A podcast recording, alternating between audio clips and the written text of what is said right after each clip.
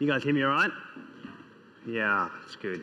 I, I, I should clarify, I was sick earlier this week, and so I, I'm a bit of a germaphobe, and so if I sound a little bit funny, I am better, but my voice is just lagging behind, so apologies for that.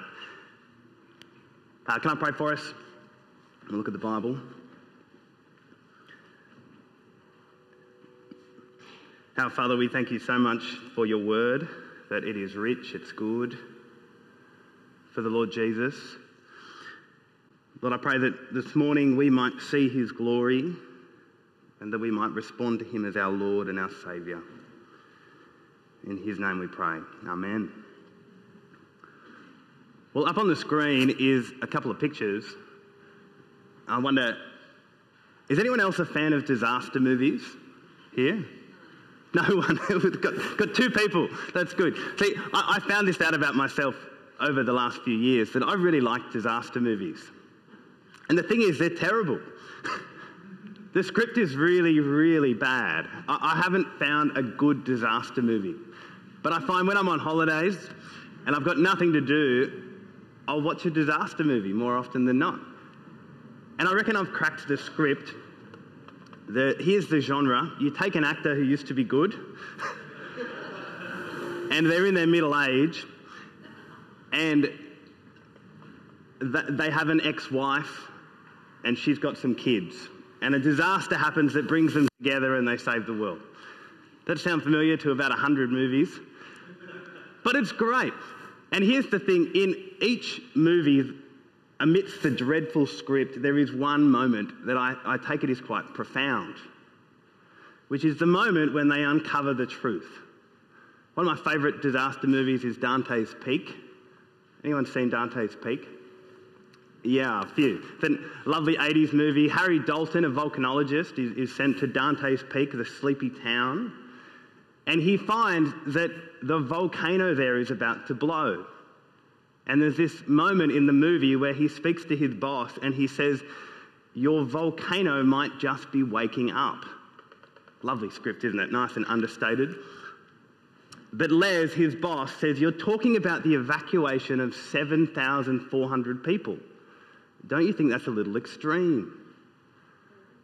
And here's the thing there is this moment when the truth comes out and something needs to happen. That the truth is so big that you can't stay where you are. You can't stay in the town because the volcano is going to blow. You have to do something. I take it it's a very compelling human moment. And in a sense, I want us to have that moment this morning. That as we see Jesus, we see his claims, who he is, that we can't stay where we are. Because the truth, if it's true, is so big about who Jesus is that we have to do something. If it's true, it demands a response. It is so big. And the bigger the truth, actually, the bigger the response that's needed. Am I echoing a little bit? Is that just me? Yeah, it's good. We'll keep going. Here's where I want to go. I want to open Luke 9 for us, which is the, the gospel account that we've been working through. And I want to ask three questions with you, which is who is Jesus? Why did he come? And then what does it mean to follow him? First, who is Jesus? Have a look down at verse 18. It would be a great help if you've got your Bible open in front of you. Verse 18 Now it happened that as he was praying alone, the disciples were with him. And he asked them, Who do the crowds say that I am? And they answered, John the Baptist.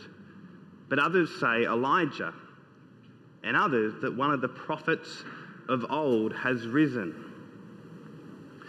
You see, Jesus is with his disciples, and he asks them the question, the right question Who do people say that I am?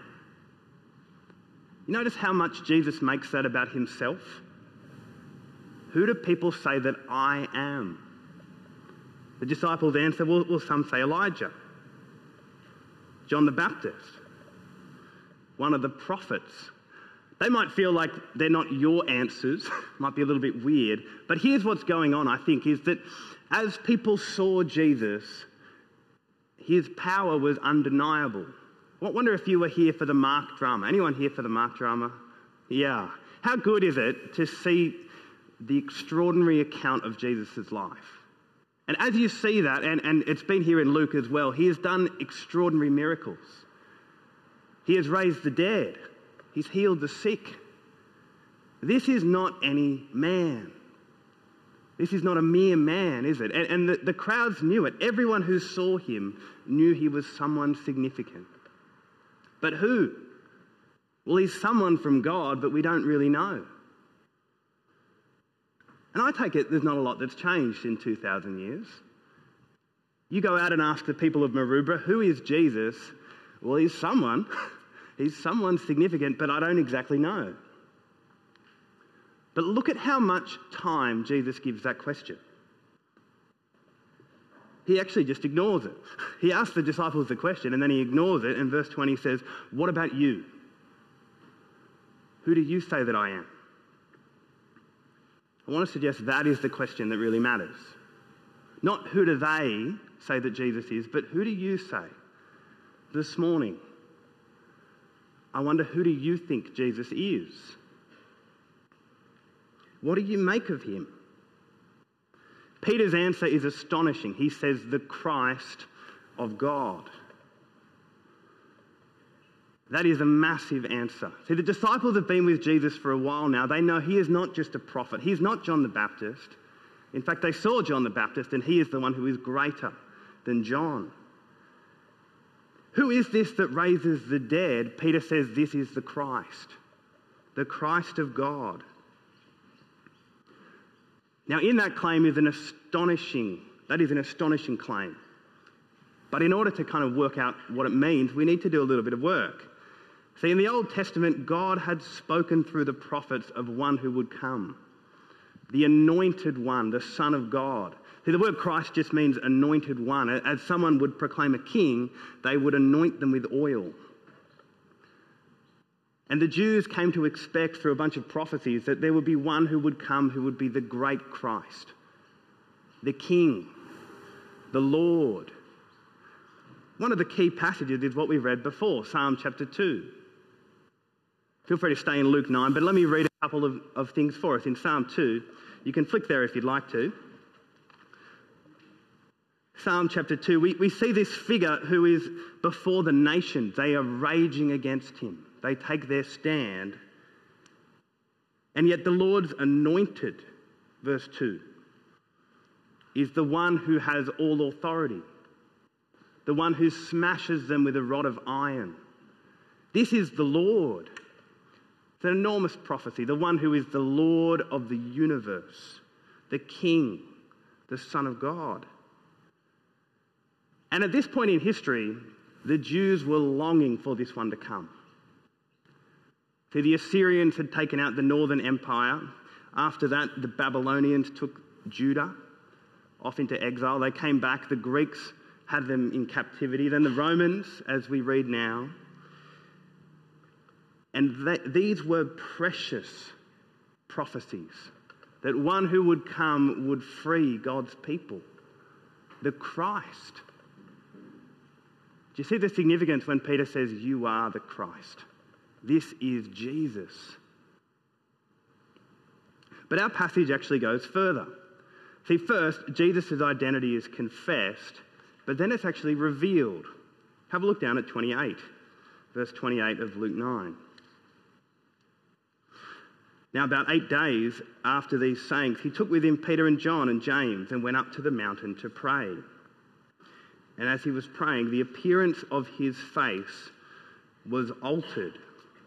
His clothing became dazzling white. It's an extraordinary account, isn't it? That as Jesus came up on the mountain, his face was changed. His clothes were like lightning. It's like it, it, it's like John and Luke and Mark, all, all of those who saw the glory of Jesus, they just reached for something. It was like lightning, it was glorious. Matthew says his face shone like the sun. See, here we get a glimpse of who Jesus really is. It's like the veil has been lifted back And what is there is glory. Blinding glory of the Christ. Moses and Elijah are there with him.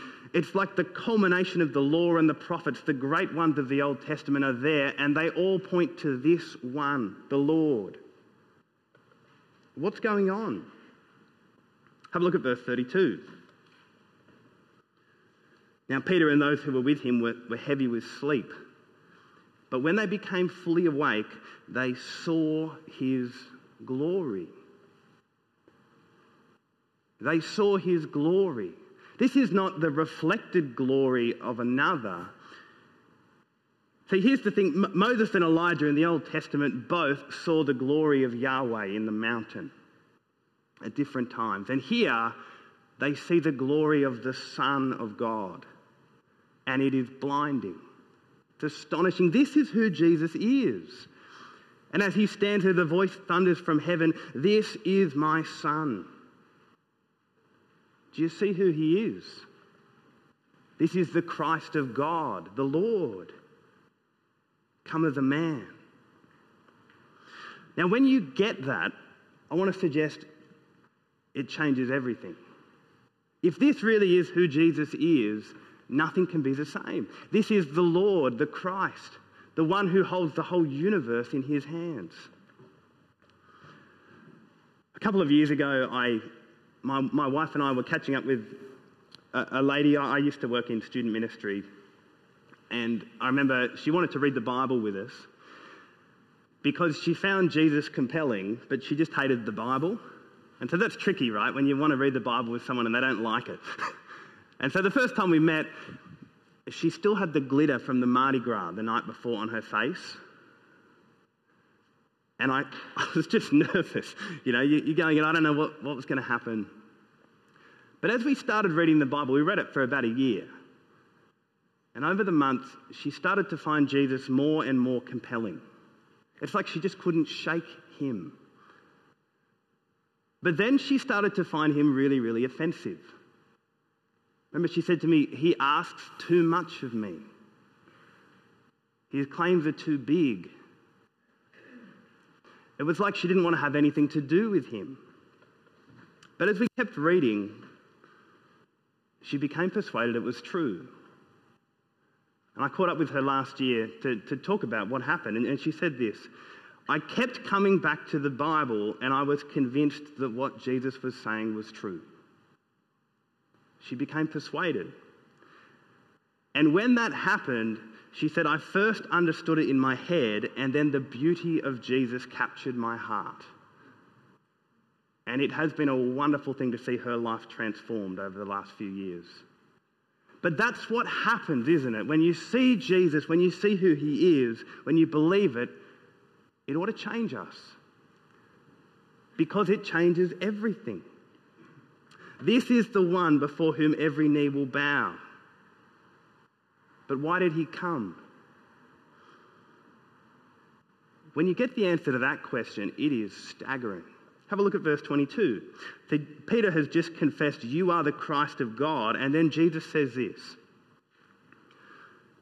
The Son of Man must suffer many things and be rejected by the elders, the chief priests, and the scribes, and be killed, and on the third day be raised. See, why did Jesus come? He says to suffer, to be rejected, to be killed. Isn't that astonishing? See, have we heard this too much and our hearts grow cold? Why did the Christ come to die? To be rejected by the very nations that he was meant to rule over. Take a closer look at the transfiguration with me. This is the moment, I take it, when Jesus' glory, aside from his resurrection, is most visible. What, what's it there for? You ever wondered that? You read the transfiguration, you go, what's going on? What's the point? One of the ways to answer that is what's the point for Jesus? Why is Jesus there? And I take it our passage tells us. Have a look at verse 30. Moses and Elijah were talking with Jesus. They're actually speaking on the mountain. What are they speaking about? Verse 31. they spoke of his departure, which he was about to fulfill in Jerusalem. His departure, his death is what he's speaking about. That astonishing. As he's revealed in his glory for who he is with Moses and Elijah, what do they speak about? They're preparing him for his death and his resurrection and ascension to the Father. This is so central to who the Lord Jesus is. The Christ came to die. Why? Why would the Lord come to die? Well, there's a clue in the words from God spoken in the cloud. Have a look at what God says. This is my Son, whom I have chosen. See, as God speaks those words, He's drawing together old words that He has already spoken in the Old Testament. The first is, My Son, Psalm 2. This is the Christ. This is the one. But the second prophecy is from Isaiah 42. Isaiah 42, verse 1 says, Here is my servant, whom I uphold, my chosen one in whom I delight. You see what's going on is that God is drawing things together about who Jesus is. Now, the suffering servant songs, of which Isaiah 42 is one, speak of one who would come not to rule but to die, to die for the sins of Israel, who would be rejected. The most famous of these songs is Isaiah 53. And it speaks of one who would be despised and rejected a man of sorrows, one who the Lord would lay the sin of all, who would die for the people. Because here's the thing Jesus is the Christ, but he didn't come to release the Jews from the Romans. That's what they were expecting. He actually came to deal with a greater problem. See, the Christ is the suffering servant, they are one. And the greatest problem facing Israel was actually their hearts. It's the same problem that we face is that each of us have turned away from God, that we've lived life our own way. It's what the Bible calls sin. That we live in God's world but decide that we want to live life our own way. We can take his stuff, but actually, I'm not going to follow the Lord who made me when you think about that, that is a big problem, isn't it? We've actually said to God, get stuffed. And when you do that to God, there are consequences, right consequences, because He is the Lord. And we live in His world. And the Bible says the consequences are we're cut off from the Lord who gives life, that we face death and judgment. We are in way over our heads on our own, aren't we? But do you see what this passage is saying? That the Christ came to die to deal with that problem, to deal with our sin. And as we celebrated Easter last week, that's exactly what Jesus did. He went, the Christ went to the cross and he died. Why did he do it? To save you. Because as he died on the cross, he took all of our sin on himself. All of it. So that as he dies, he dies in your place. That your sin is placed on him, so that if you trust in him, you're completely forgiven from everything you've ever done. That is at the heart of the Christian message, isn't it? That the Christ came to suffer and die. There's a picture up on the screen of a, of a man. Uh, does anyone know who this is? His name was Bill Deacon. In 1997, he was a helicopter rescue guy. I don't know exactly what you'd call his job, but he was in a helicopter and he rescued people, right? And there was a ship called the Green Lily, and it was in trouble. There was a big swell off the coast of North England, and the people were about to die. They, they couldn't get out, they couldn't get the rafts out, and they were about to be swept onto the rocks. And so Bill Deacon and the helicopter come in, and he's winched down and he starts bringing the men up into the helicopter. 11 of them. And as he comes to the final ones, he realizes that time's running out And so he unclips himself and he places it on the last man, and they're winched to safety. And the report says as they watch on from the helicopter, the waves sweep over the boat, and Bill Deacon dies. It's a tragic story, isn't it? It's a true story. But I take it it gives us just a glimpse of the far more profound rescue that the Christ, the Lord Jesus, would come down and that he was swept into the wrath of God for us. This is real, this happened, and it is extraordinary. That the divine Son came into our world, the one whose glory was veiled so that he would die. Do you see him as he is? What a God. What a Saviour this is that he would come and die for us. See, the one whose face shone on the mountain was crowned with thorns. The one whose clothes were like lightning hung naked on a cross for you. The one who stood between Moses and Elijah in glory was hung between two criminals as he died. And the one who is the light of the world, who stood on the mountain as the voice said, This is my son. Cry out on the cross, My God, my God, why have you forsaken me? That is our Lord. He is the Christ, the one who died for us. What will you do with him? Who will you live for? That's the question Jesus asks earlier in our passage. Have a look at verse 23. Jesus said to them all, Whoever wants to be my disciple must deny themselves, take up their cross daily, and follow me.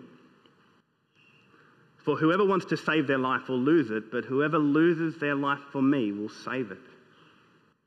What good is it for someone to gain the whole world and yet lose or forfeit their very self? Whoever is ashamed of me and my words, the Son of Man will be ashamed of them when he comes in his glory. You see what's going on? Jesus presents us with a terrifying choice. Verse 26 Whoever is ashamed of me and my words, the Son of Man will be ashamed of them when he comes in his glory. See, there is a day when Jesus is coming back. He is the Christ of Psalm 2. He is the Lord of all. And there will come a day when Psalm 2 comes true in its fullness, when he judges the whole earth. On that day, we will all have to give an account to him, to the Christ. Psalm 2 will be fulfilled. And Jesus says, On that day, if you are ashamed of him now, he will be ashamed of you. In other words, eternity is real. Heaven and hell are real, and Jesus puts it up front. You have two choices to live for Him or to live for yourself eternal life or eternal judgment. This is the disaster movie moment. It is real. What will you do? And I want to suggest if Jesus is who he says he is, if he's the Christ, if he came to die, and I'm persuaded that's true, you cannot stay where you are. There is too much at stake. Eternity is real. And Jesus says, Come. See, if you live for yourself, you will save your life now, Jesus says. But you will forfeit your soul. Is that a price you're willing to pay? What good is it, Jesus says, to gain even the whole world and yet forfeit your very soul? But hear the wonderful words of hope. Verse 24 Jesus says, The one who lives for him will save their life for eternity. Now, it'd be a pretty good idea to work out what that means. What does it mean to live for Jesus? Well, verse 23, he tells us it's to be a disciple, a follower of Jesus. Whoever wants to be my disciple must first deny themselves, take up their cross, and follow me. See, at the heart of being a Christian is this that I live for Jesus, not for myself. Not perfectly, limping along, but following Him and living for Him. See, when you become a Christian, your whole life changes. That no longer do I seek to live for me, but for Him. At its heart, Jesus is saying, Are you going to live for yourself or for me? I wonder if you're here this morning and you haven't decided yet. Maybe you came on Easter and then this is all quite full on and you're thinking, oh, I want to know a little bit more, I'm not sure. Can, can I encourage you to go to the Life series if that's you? 1st of May. Is there dinner? Did I hear as well? There's supper. How good supper? 1st of May, supper. I, I take it as an adult, one of the best things you can do is to investigate the claims of Jesus for yourself. Can I commend that to you? Can I suggest as well, if you're here this morning and you've been a follower of Jesus for a while and you're tired, finding it hard, keep going. You know, the key to following Jesus is to remember who he is, what he's done, and let that change your heart by the Holy Spirit. It is worth it. See, our world tells us an entirely different message, doesn't it? That live for yourself, live for what makes you happy, do what feels right. And Jesus comes along and says, Come and follow me. And that's hard, but it's worth it. So keep going until he takes us home. I want to leave us with an encouragement that there's this wonderful verse in 1 John chapter 3, verse 2. It's up on the screen. It says this Beloved, we are God's children now, and what we will be has not yet appeared. But we know that when he appears, we shall be like him, because we shall see him as he is. What a promise that is, hey? That when Jesus takes us home, he will and we will be there with him for eternity. Can I pray as we finish? Heavenly Father, we thank you so much for your word. We thank you for the Lord Jesus, for who he is, that he is the Christ, that he is the Lord. We pray that as we go out this week, that you would convict us afresh of these things, and that we might live for you that we might love the Lord Jesus more and more as we see the day approaching when he will take us home. Amen.